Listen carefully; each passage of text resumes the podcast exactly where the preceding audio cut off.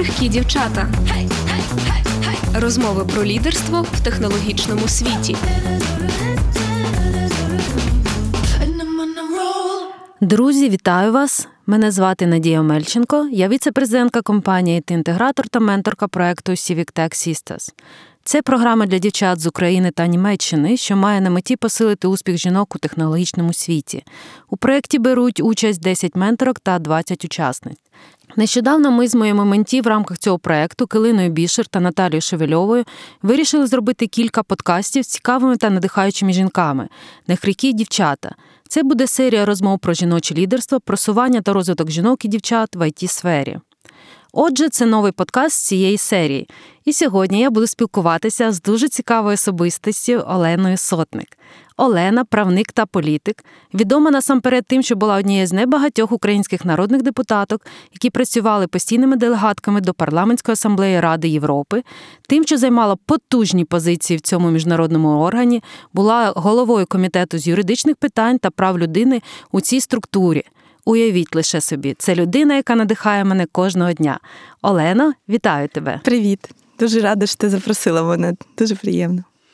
Олено, хочу поговорити з тобою сьогодні про жіноче лідерство, роль жінок у сучасній українській політиці та бізнесі, та про те, що ми, як жінки, маємо робити для того, щоб змінювати стереотипи та архаїчне ставлення до жінок з боку чоловіків, та, можливо, навіть деяких груп жінок.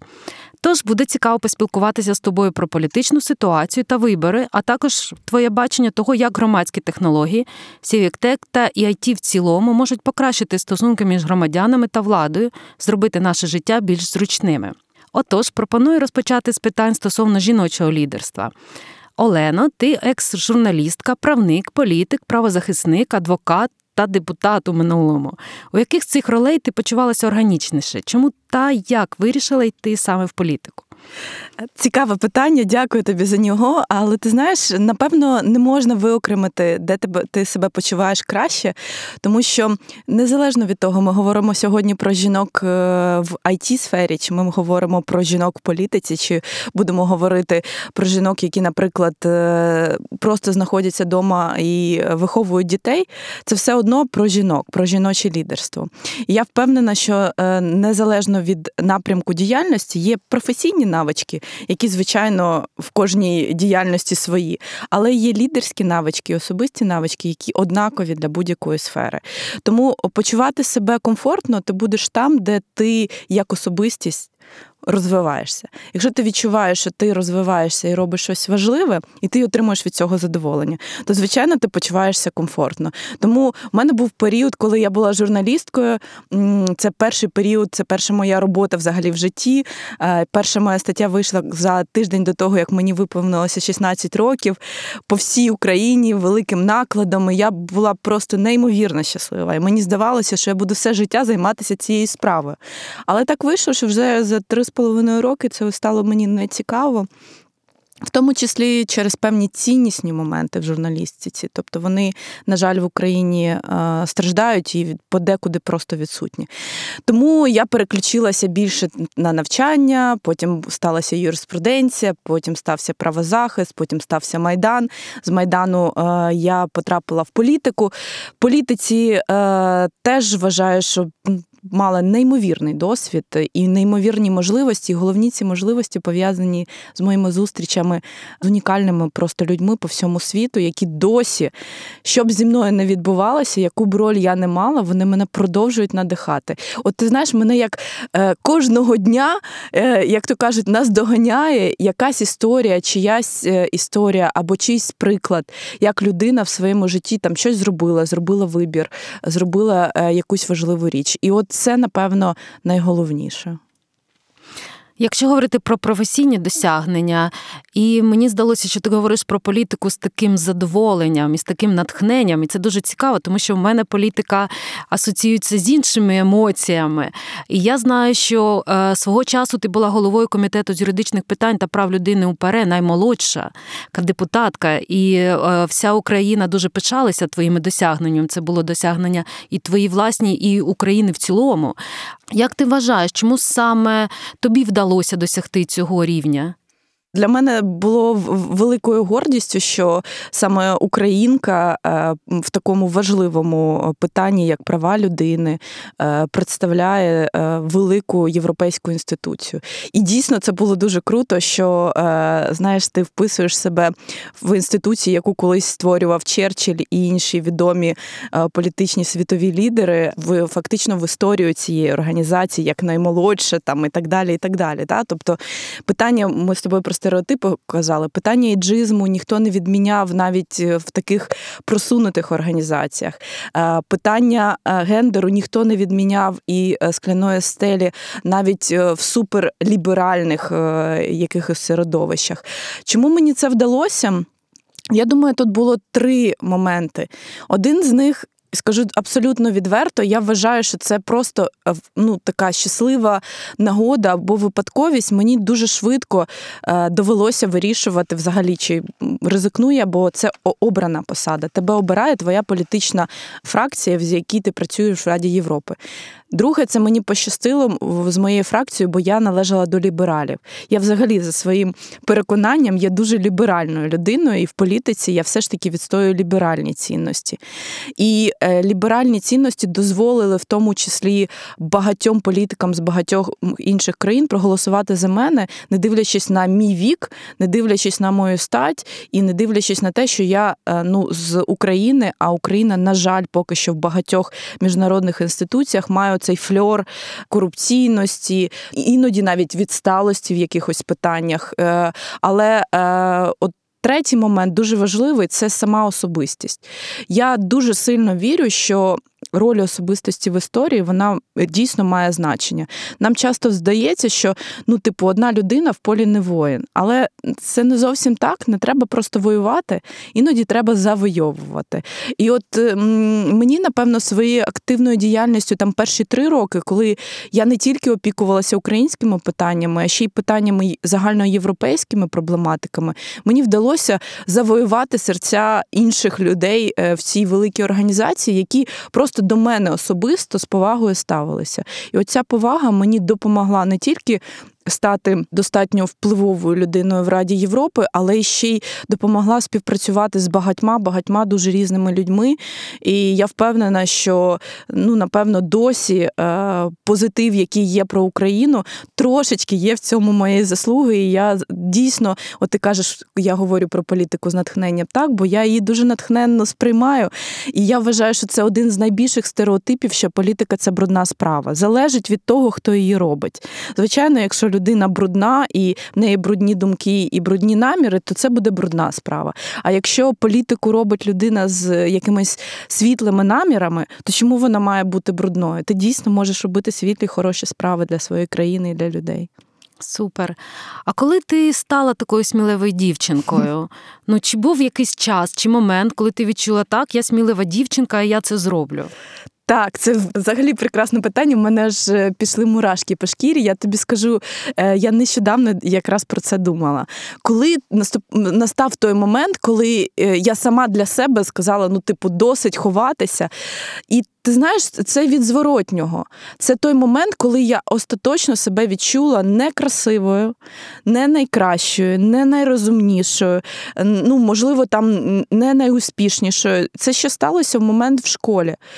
Е, достатньо рано, коли мене ну, відверто, не те, що мене не цькували, в мене не було там прям такого цькування. У мене було завжди дуже багато друзів. Ці всі друзі були, як правило, хлопці, е, але вони мене не сприймали ніколи дівчиною, бо я була товстенька така е, прищавенька дівчинка. Е, і мені дуже швидко довелося вписатися в це коло, стати майже хлопцем.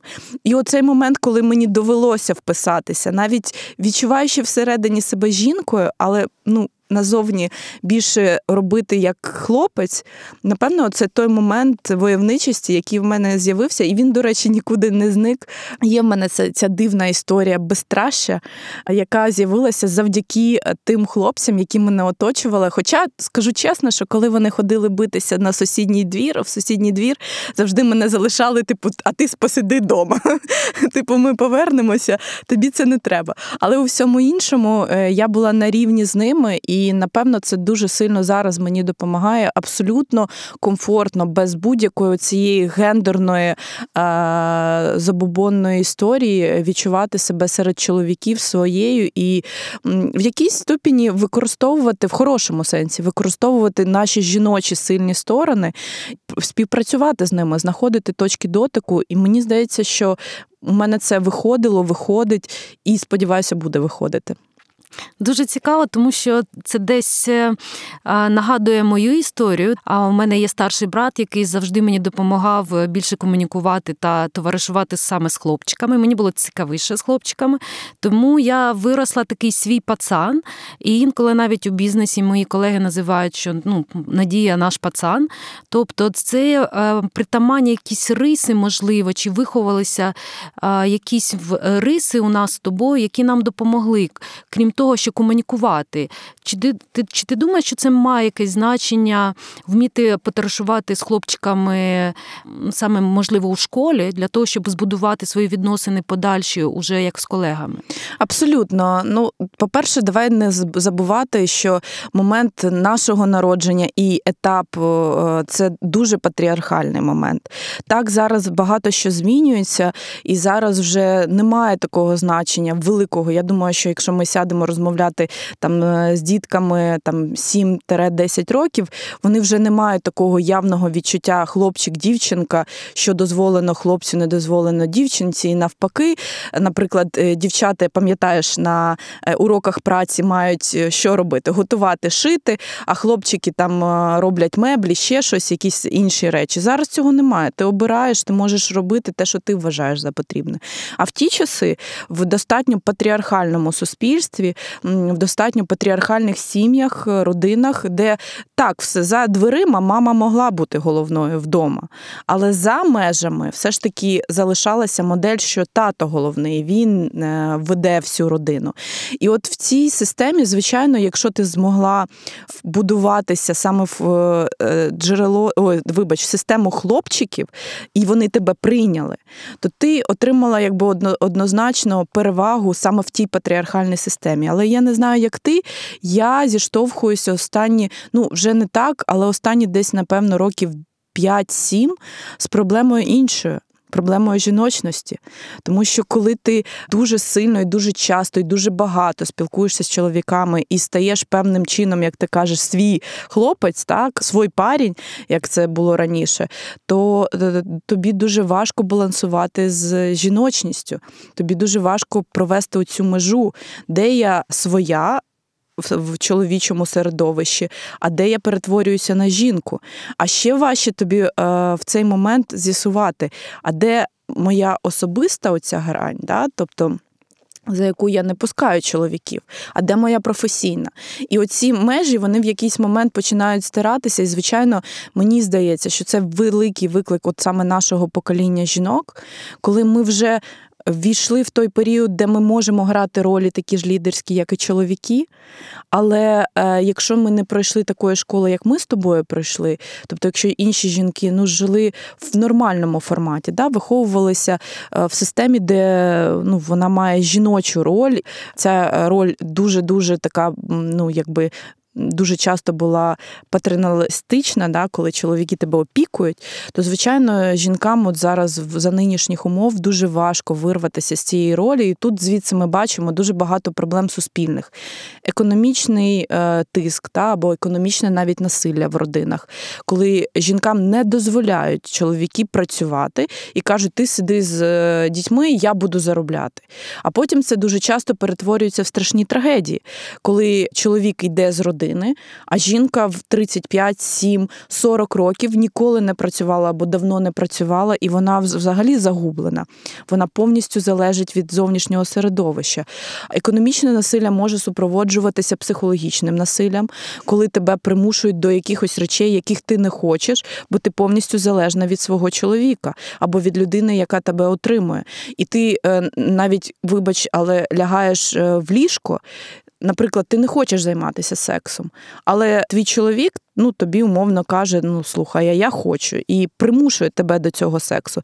Це вже супроводжується психологічне насилля, до речі, з фізичним насиллям. І у нас дуже мало хто це усвідомлює. У нас е, в родинах це табу говорити про те, що якщо хтось в парі, особливо це частіше стосується жінок, не хоче, то це дійсно відбувається насилля. І в парі немає такого, що якщо ми чоловік і дружина, то я автоматично отримую на тебе власність, да, отримую на тебе право. Тому ці всі дуже такі складні суспільні процеси, які в Україні зараз дуже сильно відкриваються через те, що все більше і більше жінок починають про це говорити. Звичайно, вони будуть нести багато викликів. Для таких, як ми з тобою, виклики повернутися до балансу між інь і янь, жіночі і чоловіче. Для чоловіків усвідомити, що жінка жінка може бути повноцінним рівним партнером, і що партнерство це е, дійсно взаємоповага до е, взаємних рішень, навіть якщо тобі це рішення не подобається, умовно, та я не хочу з тобою сьогодні займатися сексом. Ну так, щоб простіше було зрозуміліше. І закінчуючи е, усвідомленням жінок. Які дуже довго жили у цьому патріналістичному світі, що я можу. І якщо я щось сама зможу, для мене це питання безпеки, це питання безпеки для моїх дітей, і це питання безпеки для мого майбутнього. Ти так порушила кілька пластів, таких дуже цікавих. Це про неусвідомлені стереотипи, тому що всім відомі стереотипи. Ми обидві з тобою блондинки. Так, і це ми стикалися з дуже багато з іншими там стереотипами. Це відомі, але багато ще тих стереотипів, які дійсно ще не усвідомлені в нашому суспільстві. І коли ми говоримо про роль жінки і чоловіка, мені здається, це ще ти ведеш мову про партнерство, коли ми розуміємо, що ми можемо бути партнером у чоловіки да, рівноправному. Я виросла в тому середовищі, якому мама мені говорила, що Надія, ти маєш навчитися заробляти на себе і заробляти на своїх дітей, тому що ти не знаєш, як складеться твоє життя, але ти ти маєш навчитися. Да? Тому, можливо, ну, я навчилася заробляти, тому що мама мені так говорила. Да? І чи маємо ми такі ж посили говорити своїм е, дівчатам, що так ви можете можете. Ви можете вибудовувати кар'єру. Можливо, в свого часу це було дуже ну, не дуже грубо, але дуже так е, важко для дитини усвідомити, що ти маєш на себе заробляти, покладатися лише на себе. А які б ми зараз мали б з тобою говорити меседжі для наших дівчат? Ну, по-перше, ми маємо не забувати і не розділяти е, дівчат і хлопчиків, тому що е, дорослі чоловіки це колись були ну, чиїсь маленькі сини. Тобто, е, ми, як мами, незалежно від того, у нас діти, хлопчики чи дівчата, ми відповідальні за те, з якими переконаннями. Е, стереотипами, до речі, виростуть наші діти. Це дуже важливо. Тому тут би я не розділяла. Однозначно, що е, головне і важливе це ключовий посил. і Він мені здається позитивний. Він не з таким тиском, як було у нас. Мені теж говорили батьки, що ти маєш навчитися заробляти. Це історія про те, що ти маєш знайти ту справу, яка буде тобі приносити задоволення, яка буде тебе драйвити, розвивати, і яка буде давати тобі можливість ну, достойного життя. Тому що нас трошки ж, давай будемо чесно, в наші часи було ну викривлене розуміння заробляти, тому що ми фактично почали рости в такому дикому капіталізмі. Коли розвалився совок, ще не побудувалася, і вона досі не побудувалася цивілізована ринкова економіка, і всі хотіли всього і одразу, дуже швидко і будь-який спосіб. Тому оці історії заробляти це була дуже така складна взагалі система, тому що ти не розумів, а як, а як взагалі в цьому всьому заробляти, ще й чесно заробляти. Тому, звичайно, нам було важче. Зараз нашим е, дітям трошки простіше. Мені здається, тому що можливості все ж таки по-перше, розвиватися в різних напрямках, той же IT. Сьогодні це, до речі, той один з напрямків для України, коли тобі можна обійти, хакнути систему. Так, незалежно від того, олігархічна вона, не олігархічна, корупційна, не корупційна. Ти можеш її хакнути. Тому що it бізнес він все ж таки, якщо на нього подивитися так е, е, глобально і системно, він має можливість тобі дати той заробіток, коли ти тобі не треба ні у кого питати там дозволів, не треба пробивати там якісь знайомства і так далі. і так далі. Це все питання в першу чергу твоїх е, розумових здібностей, твоїх креативних здібностей і ще твого емоційного інтелекту. Тобто, от оці, напевно, три складові, якщо тобі вдається їх розвивати, то в принципі ти можеш конкурувати і досягати дуже великих висот. І навіть е, ставати отими, е, як всі мріють е, стати Capricorns, да? тобто це велика мрія мільярду, так і вона є абсолютно Unicorns. Unicorns. Вона є абсолютно можливою. Так? Тому.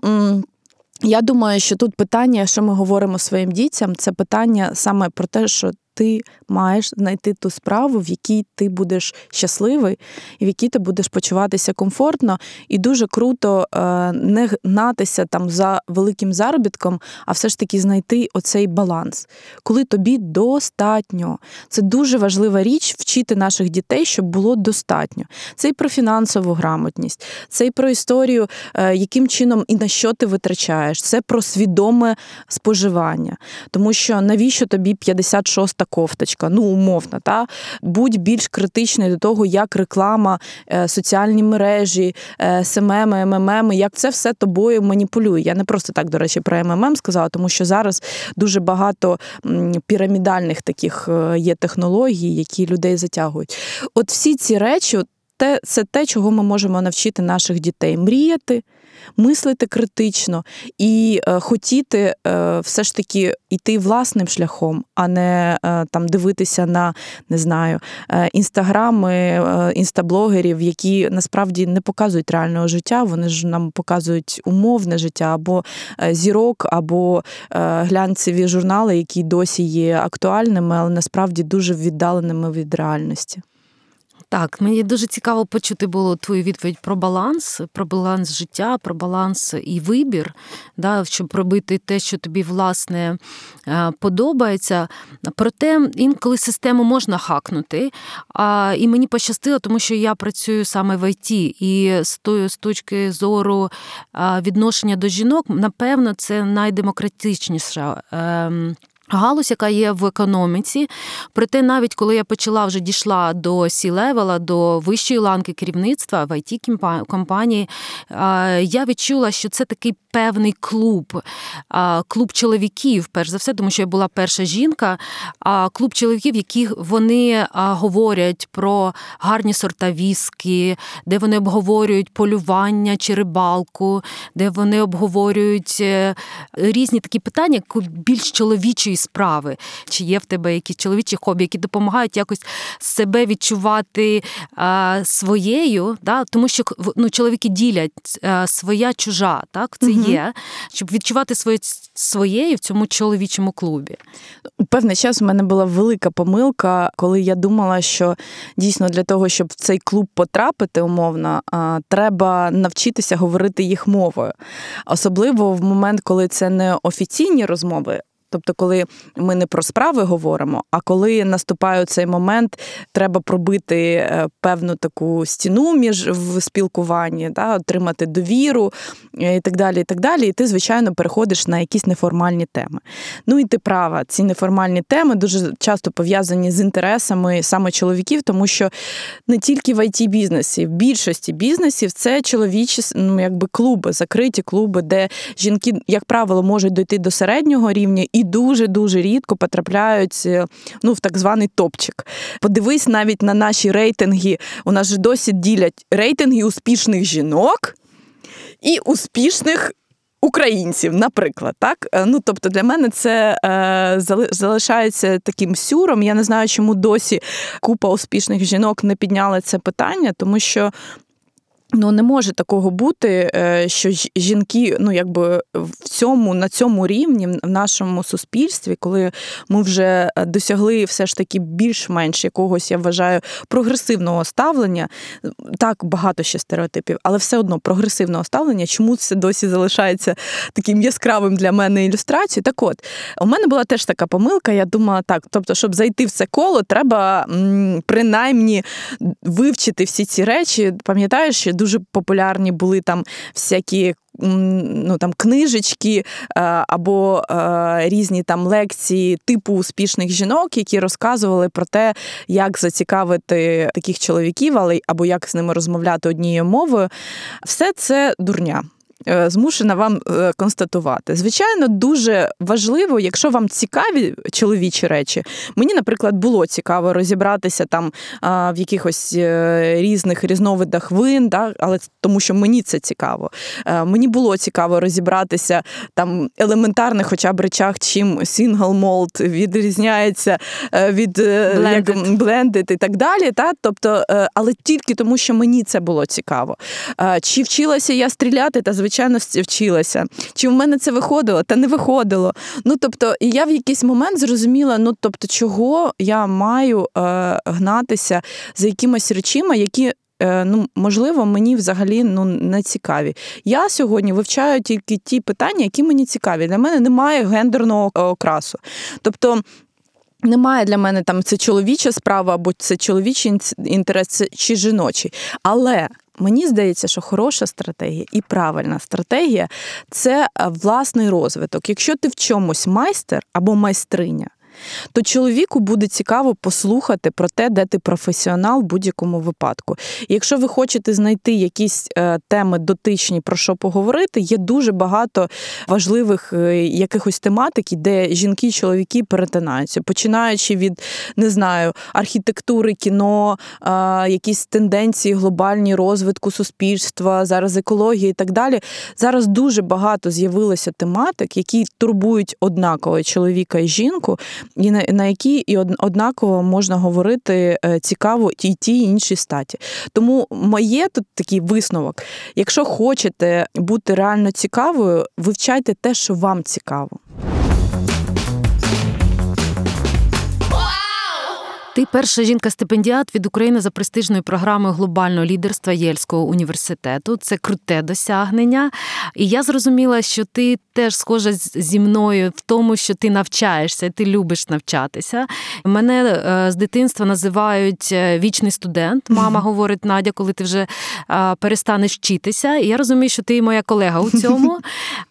І це круте досягнення. Я вважаю, що це одне з найкращих університетів світу.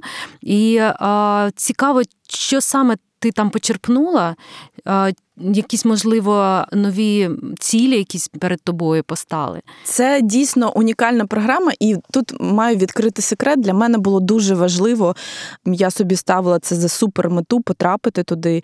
І достатньо довго це був довгий шлях. Я спочатку потрапила в Стенфорд на програму коротшу, і тільки завдяки е, Стенфорду і чоловікам, е, тому що рекомендували мене два чоловіки в Єль. Один з них Святослав Вакарчук, інший Тарас Шевченко. Мені дуже дуже важливо було пробити скляну стелю для жінок, тому що ця програма існує вже 20 років. Е, жодного разу українська жінка не була до неї обрана, хоча дуже часто подавалася. І я прям першим, коли приїхала, перше, що питала організаторів, ну тобто наших адміністраторів, кажу, чому так? Вони ну розумієш, не було такої жінки. Я кажу, та це неправда. Я не вірю в те, що не було такої жінки. Просто була знову ж таки якась для України оця скляна стеля, де все ж таки у чоловіків було більше більше можливостей, вони могли показати якісь більше своїх досягнень, ніж жінки. І мені пощастило цю скляну стелю зараз пробити. Я дуже сильно рада за інших українських жінок, тому що тепер вони можуть за мною послідувати. Якщо у вас достатньо досягнень е, в суспільному житті, ви цілком можете податися на цю програму. Її унікальність полягає в тому, що вона е, збирає 15 лідерів з усього світу. Е, причому це на відміну від багатьох інших програм, не розвинуті країни або там країни третього світу, а це всі країни світу, включаючи там Великобританія, всі європейські країни, Австралія, Бразилія. Ну тобто, в мене було 15 людей з, з таких дуже цікавих країн, е, ну, включно зі мною. І ну, як шуткують в Єлі, це програма майбутніх е, лідерів країн або майбутніх президентів. Це, звичайно, е, трошки жарт, але в цьому жарті є певне раціональне зерно, тому що Єль не просто так відбирає цих людей, він їх відбирає для того, щоб і вони ділилися своїм досвідом. От, наприклад, у мене за цей час навчання за один семестр було близько там 10 лекції на різних факультетах, починаючи від е, політичної геополітики, закінчуючи правовими факультетами, на різні абсолютно тематики. Тобто я виступала і як лектор, і як студент. І от в цьому її унікальність, що ти з одного боку маєш оцей проміжок в часі на дуже важливому етапі свого життя, тобто, коли в тебе от це якраз середина десь приблизно в твоїй професійній кар'єрі, да, і тобі треба вирішувати, куди ти рухаєшся далі. Ти отримуєш ці півроку абсолютно унікального досвіду спілкування з топовими людьми світу, професорами, е, лідерами і так далі. І з одного боку, і з іншого боку, ти вже починаєш ділитися своїм досвідом і можеш сам зробити висновки, що ти можеш про себе сказати. І якщо коротко про цю програму, то ти повертаєшся best version of yourself, кращою версією самої себе або самого себе. Однозначно, я можу вам сказати, що не дивлячись на те, що я потрапила на цю програму в момент, коли в мене були там е, серйозні виклики, я програла політичну кампанію, не потрапила до парламенту, і я це переживала відверто, можу сказати. Я в особистому житті переживала кризу, і е, ця криза в результаті завершилася розлученням. Але це був той момент, коли я змогла відчути нарешті. Е, відділившись від всього іншого, від свого соціального статусу, від своїх там якихось кар'єрних досягнень, від свого особистого життя, просто відчути, хто я є і куди я хочу рухатися далі. І, звичайно, якщо вам коли-небудь доведеться, взагалі неважливо на цю програму, на будь-яку іншу, подаватися, мій вам просто е, не просто це не порада, це мій вам пінок під одне місце. Подавайтеся однозначно, навіть якщо у вас діти, навіть якщо у вас суперзайнятість, навіть на два тижні, на місяць. Це дуже важлива історія відійти трошки в бік і подивитися на себе збоку. Круто.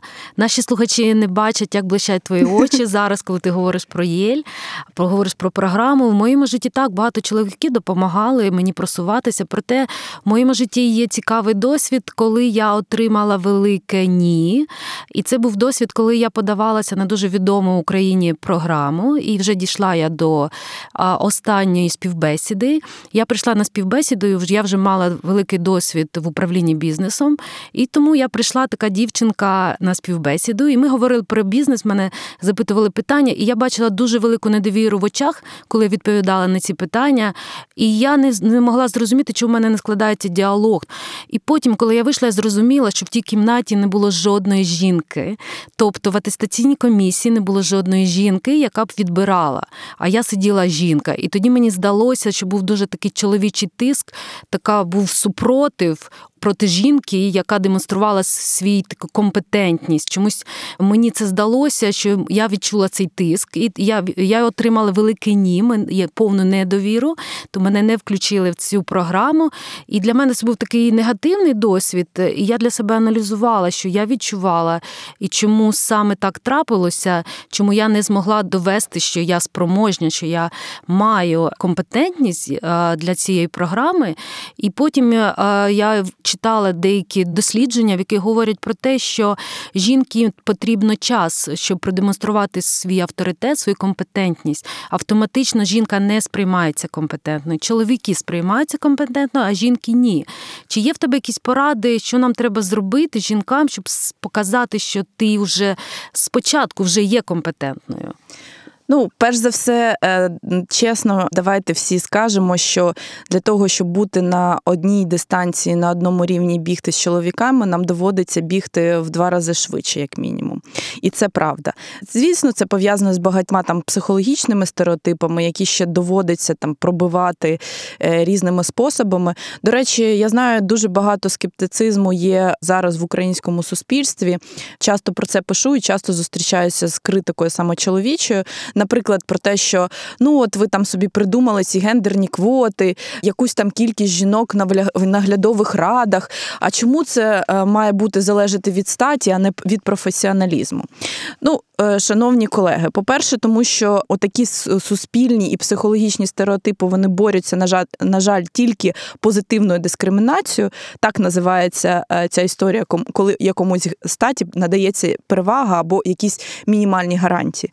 А потім ця позитивна дискримінація це показувала дуже велика кількість країн. Я це Вивчала дуже довго, ця позитивна дискримінація переходить в дуже якісні зміни в суспільному усвідомленні. Е, наприклад, Швеція яскравий тому приклад, де було багато різних квот. Ці квоти прибрали от уже як сім років. І на сьогоднішній день, якщо ви подивитеся, у всіх абсолютно представницьких органах, державних органах існує повна гармонія і баланс е, жіночого і чоловічого представництва. І вони е, чітко вже показують кореляцію інфляцію, і зростання економіки, і зростання соціальної захищеності багатьох речей. Але що я хочу тобі сказати про твою історію? Тому що вона не поодинока, і ми багато хто з цим стикалися. І напевно, я б як ти в той момент думала, ну що ж я такого не ще не зробила, щоб довести навіть ти не можеш доводити, тому що це питання недоведення. Ти е, е, не можеш доводити там, де у чоловіків є власні комплекси і власна конкуренція з самими собою і з усвідомленням того, що жінка може бути на рівні зі мною.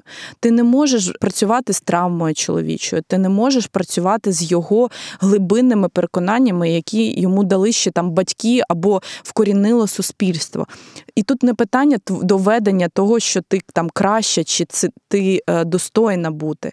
Це питання того, що е, на сьогоднішній день для того, щоб рухатися до кращої, кращого суспільства, мається на увазі, е, коли ми краще взаємодіємо один з одним, чоловіки з жінками, і беремо від кожної статі найкраще це між собою поєднуємо і народжуємо. Синергію, неймовірну синергію, так з цим треба не тільки жінкам працювати. Ми можемо бігти в два рази швидше, але за цих умов і чоловікам треба зробити хоча б мінімальне зусилля і попрацювати хоча б своїми стереотипами і вийти з темряви для себе в оцих дрімучих, я вважаю, абсолютно переконаннях, які, на жаль, на жаль, існують в 90%.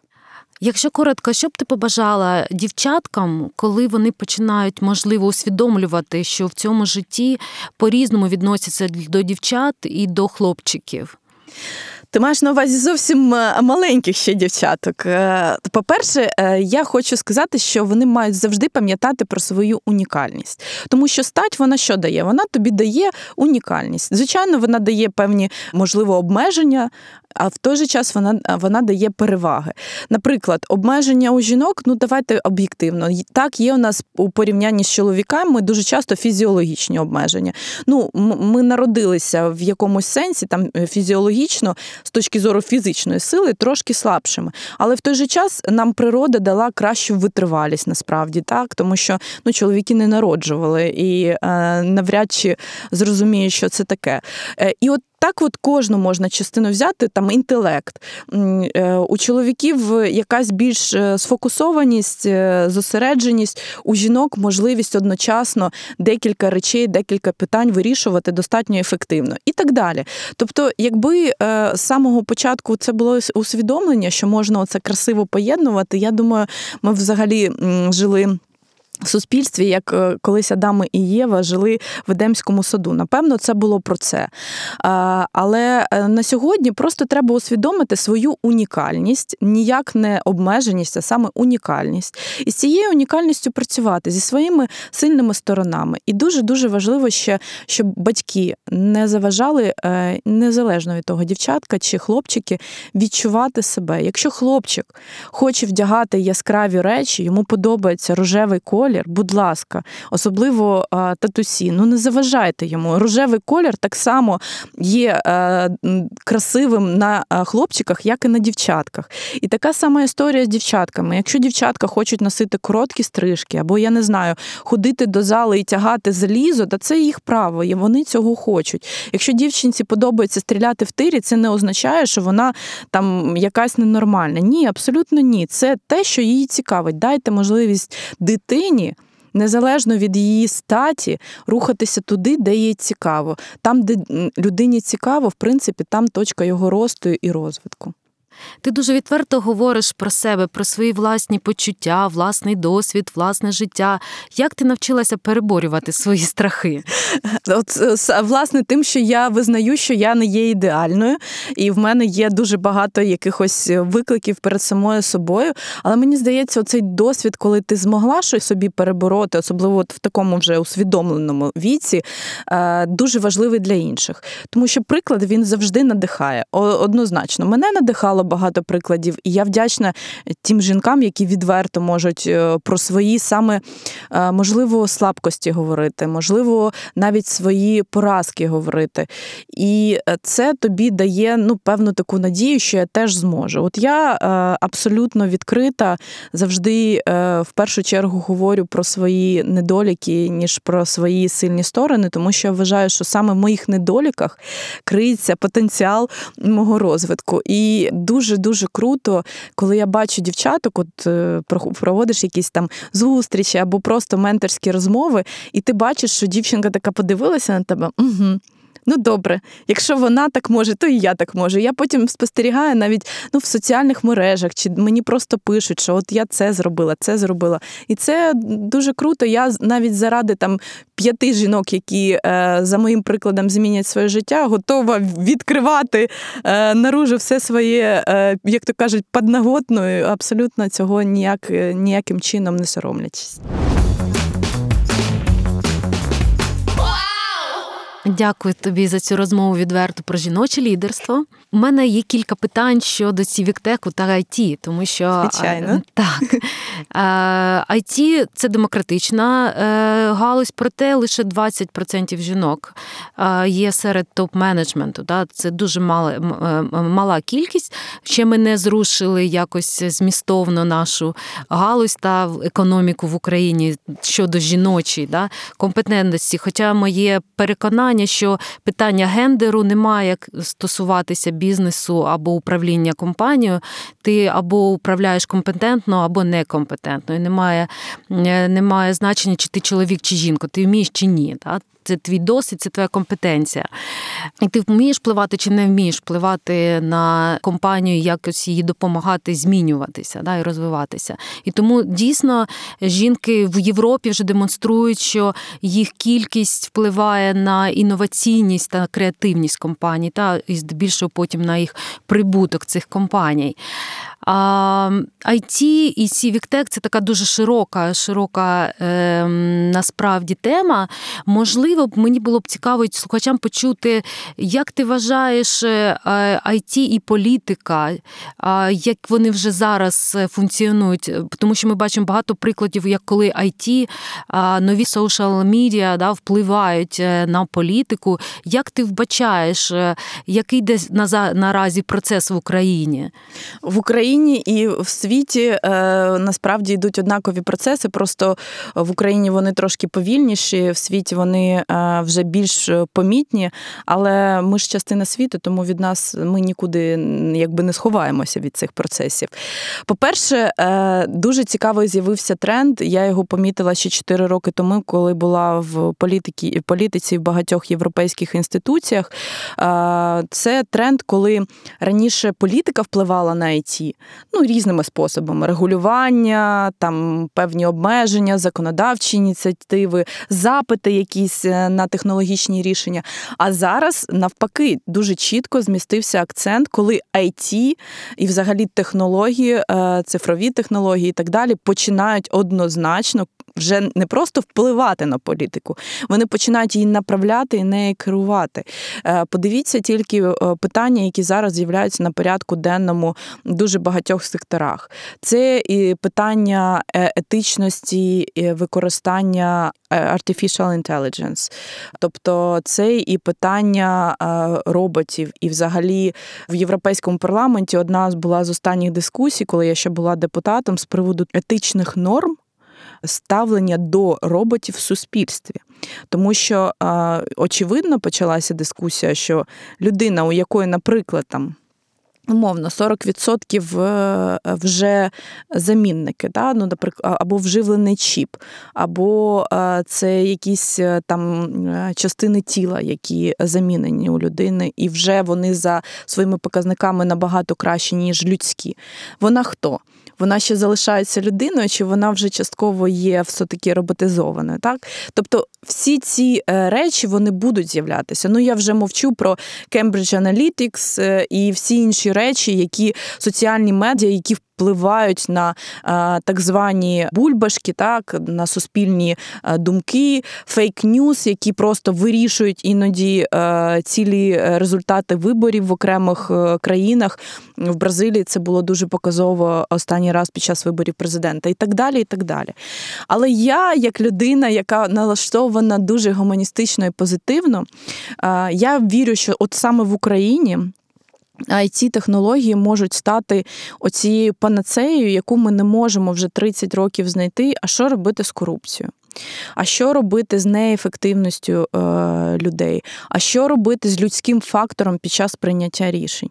Насправді, от саме it технології на, на це дають відповідь, тому що е, корупція це про саме про зменшення людського фактору в прийнятті рішень, коли в тебе є чіткі критерії, і за виконання цих критеріїв іншого варіанту бути не може.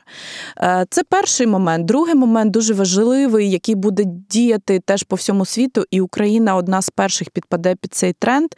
Ми бачимо вже сьогодні, що е, ставлення до політиків змінюється.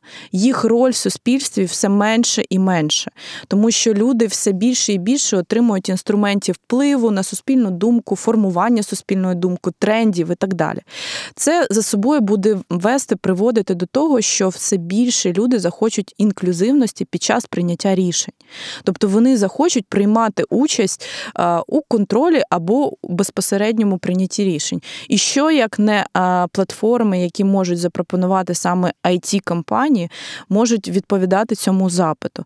Очевидно, що тут, е, знаєте, умовно, держава має виступити як вендор, да, тобто який фактично встановить там умовно, оце має бути отак, отакі мають бути критерії, це працює отак, але на різних рівнях, там, наприклад, на рівні е, місцевого самоврядування, того ж міста, яке хоче вирішити свою проблематику, на цій великій платформі дається можливість е, відповідно безпосередньо жителям цього міста вирішувати якусь конкретну проблему, ще й потім слідкувати за тим, як це відбувається, і можливо ставати учасником вирішення цієї проблеми.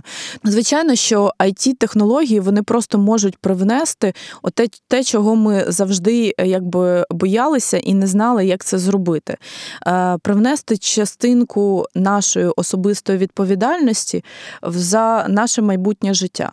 Коли тобі дають інструмент, дуже простий, тобі не треба піднімати свою попу, йти там на мітинги, довго вистоювати, відстоювати якісь ем, свої переконання, коли ти можеш їх через аплікашку фактично фактично висловити дуже швидко і дуже ефективно. І останній, мені здається, дуже важливий напрямок. Ну тобто він не останній, там ми з тобою можемо перераховувати сотні тисячі, але це от те, що я досліджувала в Єлі, про що ми дуже багато говорили, це бікдата, яка допомагає вирішувати і головне прогнозувати велику кількість проблем, викликів наперед. Тобто, коли ти можеш наперед передбачити е, якісь е, проблеми і вже е, заздалегідь їх вирішити. Це фактично може дуже серйозно не просто спростити життя, а це може дуже серйозно підвищити комфорт і підвищити ну, певну прогнозованість непрогнозованого абсолютно світу. Тому що в чого ми е, на сьогоднішній день відчуваємо найбільший стрес. Як би ми там не говорили, як би ми там не хотіли повернутися до е, старого життя, де було більше інтерактиву, де ми більше спілкувалися один з одним, вже це ну якби це неможливо зупинити. А коли ти не можеш цього зупинити, тобі треба просто пристосуватися до нових умов і знайти в них певний позитив. Так от я бачу саме в it технологіях цей позитив, і мені здається, що майбутнє не здається, я майже в цьому впевнена, що в майбутньому ну майже не залишиться людей, які не будуть в цьому секторі в тій або іншій мірі. Тому, відповідаючи на питання жінок і їх е, присутності в it секторі так сьогодні це можливо таким чином цей баланс виглядає. Але в майбутньому, чим більше, е, чим більша кількість сфер буде охоплюватися it рішеннями, it технологіями, тим більше буде запит на те, щоб і жінки, і чоловіки там були, тому що є очевидно сфери, де жінка краще орієнтується ніж чоловік. Є очевидно сфери, де чоловік е, краще орієнтується, ніж жінка. І мені здається, що дуже важливий момент це наші діти. Що ми робимо з нашою освітою? Яскравий приклад Франція. Якщо ви знаєте, там три роки тому у них було загальне державне таке тестування, і вони виявили страшенну тенденцію е, падіння рівня знань саме в математиці.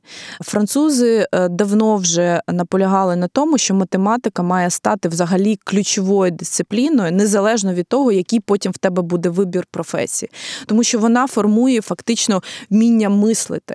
І оце вміння мислити, мені здається, і думати це от ключове, е, на що ми зараз маємо переналаштувати повністю освіту. І тоді і дівчата, і хлопці, незалежно від статі, вони будуть дуже ефективними в будь-якому секторі, і в ІТ особливо, тому що ну очевидно, що мислення є ключовим в цьому секторі, і тут ти можеш завдяки своєму мисленню якраз конкурувати. Дуже цікаво. Я думаю про те, що а, наразі Україна має найкращу, можливо, одну з найкращих операційних систем, якщо ми говоримо про мозок, операційних систем е, наших. Ем, Е, наших айтішників, наших програмістів у світі. Так, Україна один з лідерів в розробці програмного забезпечення. Е, ми маємо дуже потужну it індустрію наразі, проте ми навіть не не встигаємо за маленькою Естонією, да, яка вже 2005 року зробила e-voting, да, голосування по аплікушки. Да, Вони це зробили. А, а ми ще ніяк не зробимо, маючи таку потужний ресурс власний, ми маємо маємо дуже легко зробити електронне голосування. А як ти думаєш, чи будемо ми готові вже за наступного президента голосувати в смартфоні? Ну, з огляду на те, як на сьогоднішній день активно розвивається дія, в якій достатньо багато є ну таких я б сказала, корисних так, е, функцій і функціоналу. Але е, отут у нас е, є ключовий виклик і ключове питання. От я, наприклад, не зареєстрована в дії. І не зареєстрована з двох причин. Перша причина, що я не впевнена в тому, що персональні дані належним чином захищені. І друге, в мене є велике питання ставлення самої держави до подібних продуктів, тому що я впевнена, що держава має бути власником, в тому числі і на продукт, да, інтелектуальний продукт.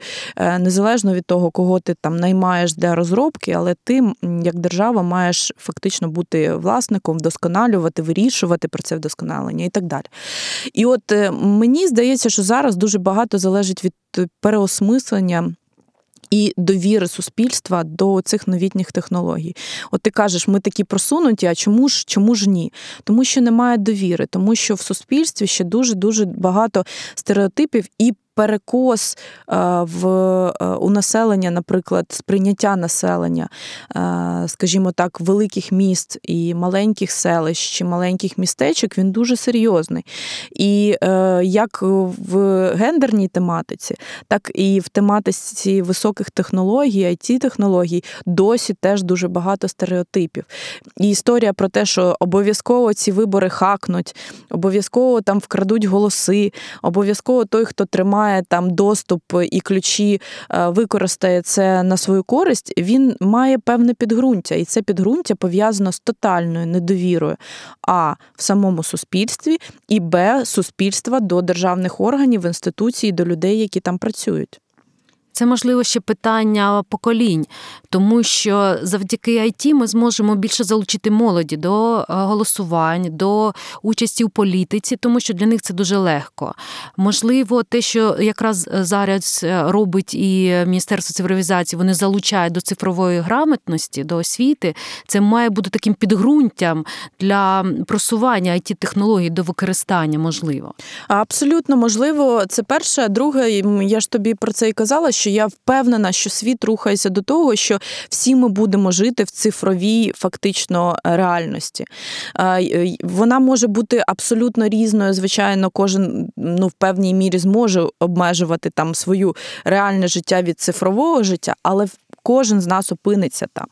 І, е, звичайно, вхопити ці тренди і вчасно навчити людей не, не тільки молодь, це дуже важливо ще й освічувати людей е, середнього віку і навіть е, більш похилого віку, тому що ми можемо в результаті за декілька років отримати людей, які будуть, вибач, але обабіч, скажімо так, да, всіх цих процесів, тому що вони будуть загублені для загальних тенденцій. Уяви собі сотні тисяч, можливо, так, людей там за 50, е, які не зможуть пристосуватися до нової реальності. Тому тут дуже зараз важливо, щоб Міністерство цифровізації продумало, яким чином е, робити це загалом для всієї країни, яким чином зламати оцей стереотип і пояснити, до речі, е, людям більш літнього віку, що е, вік ніяк не стосується опанування технологій, е, тому що цей стереотип теж дуже часто існує, коли кажуть там бабусі, та я вже з цим комп'ютером не знаю, не зможу. так?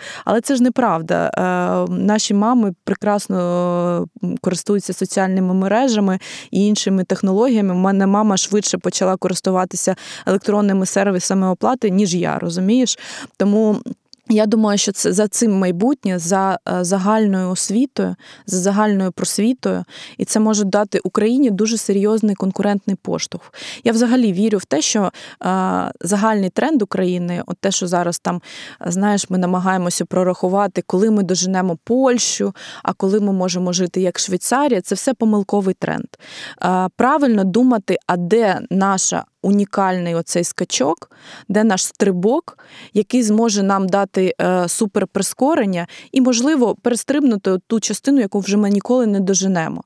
Тому що ми вже ніколи не опинимося в цій умовній зеленій там економіці, але ми маємо шанс стрибнути одразу в е, помаранчеву.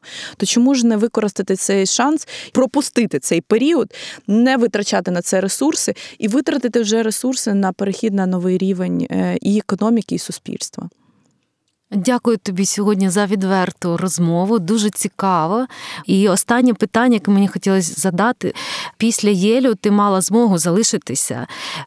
І я розумію, що для більшості це така мрія залишитися у Сполучених Штатах, збудувати свою кар'єру, е, знайти себе там. Але ти вирішила, ти повернулася в Україну.